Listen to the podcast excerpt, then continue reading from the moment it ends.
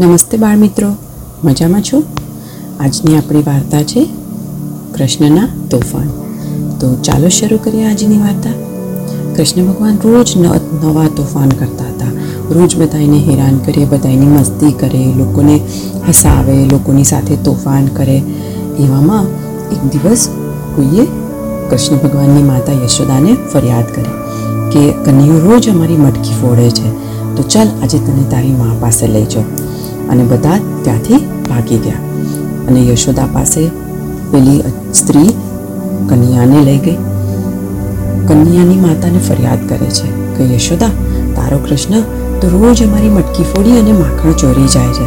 તો કન્યાની માતાએ કીધું કે, ના, હું આવું તો માની જ ના શકું. હા, કૃષ્ણને માખણ બહુ ભાવે છે, પણ એ તો બોળો છે.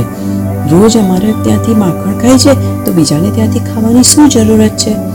તો ત્યાં બીજી સ્ત્રી આવી અને કન્યાની માને બોલી કે અરે, તને ખબર નથી હમણાં એ બહાર બેઠો બેઠો માટી પણ ખાતો હતો. ત્યાં બીજા બે સ્ત્રીઓ પણ આવ્યા. એ પણ બોલ્યા કે હા, મેં પણ માટી ખાતા જોયો છે. તો કન્યાની માં બોલી, આ બધા શું વાત કરે છે કન્યા? ચલ, તું બોલ, મારી સામે સાચું બોલ અને સાચી વાત કર. તો કન્યા કહે છે, ના માં મેં માટી ખાધી જ નથી. તો યશોદા મૈયા કહે છે ચલ તારું મોઢું ખોલ અને મને જોવા દે.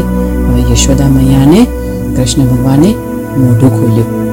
મોઢું ખોલતાની સાથે જ યશોદામાં તો એકદમ અવાચક બની ગયા અને બોલ્યા કે, અરે કનૈયા આ મને શું દેખાય છે તારા મોઢામાં? આકાશ આકાશ ગંગા, સૂર્ય, ચંદ્ર, તારા, પર્વત. અરે, આખું બ્રહ્માંડ દેખાય છે.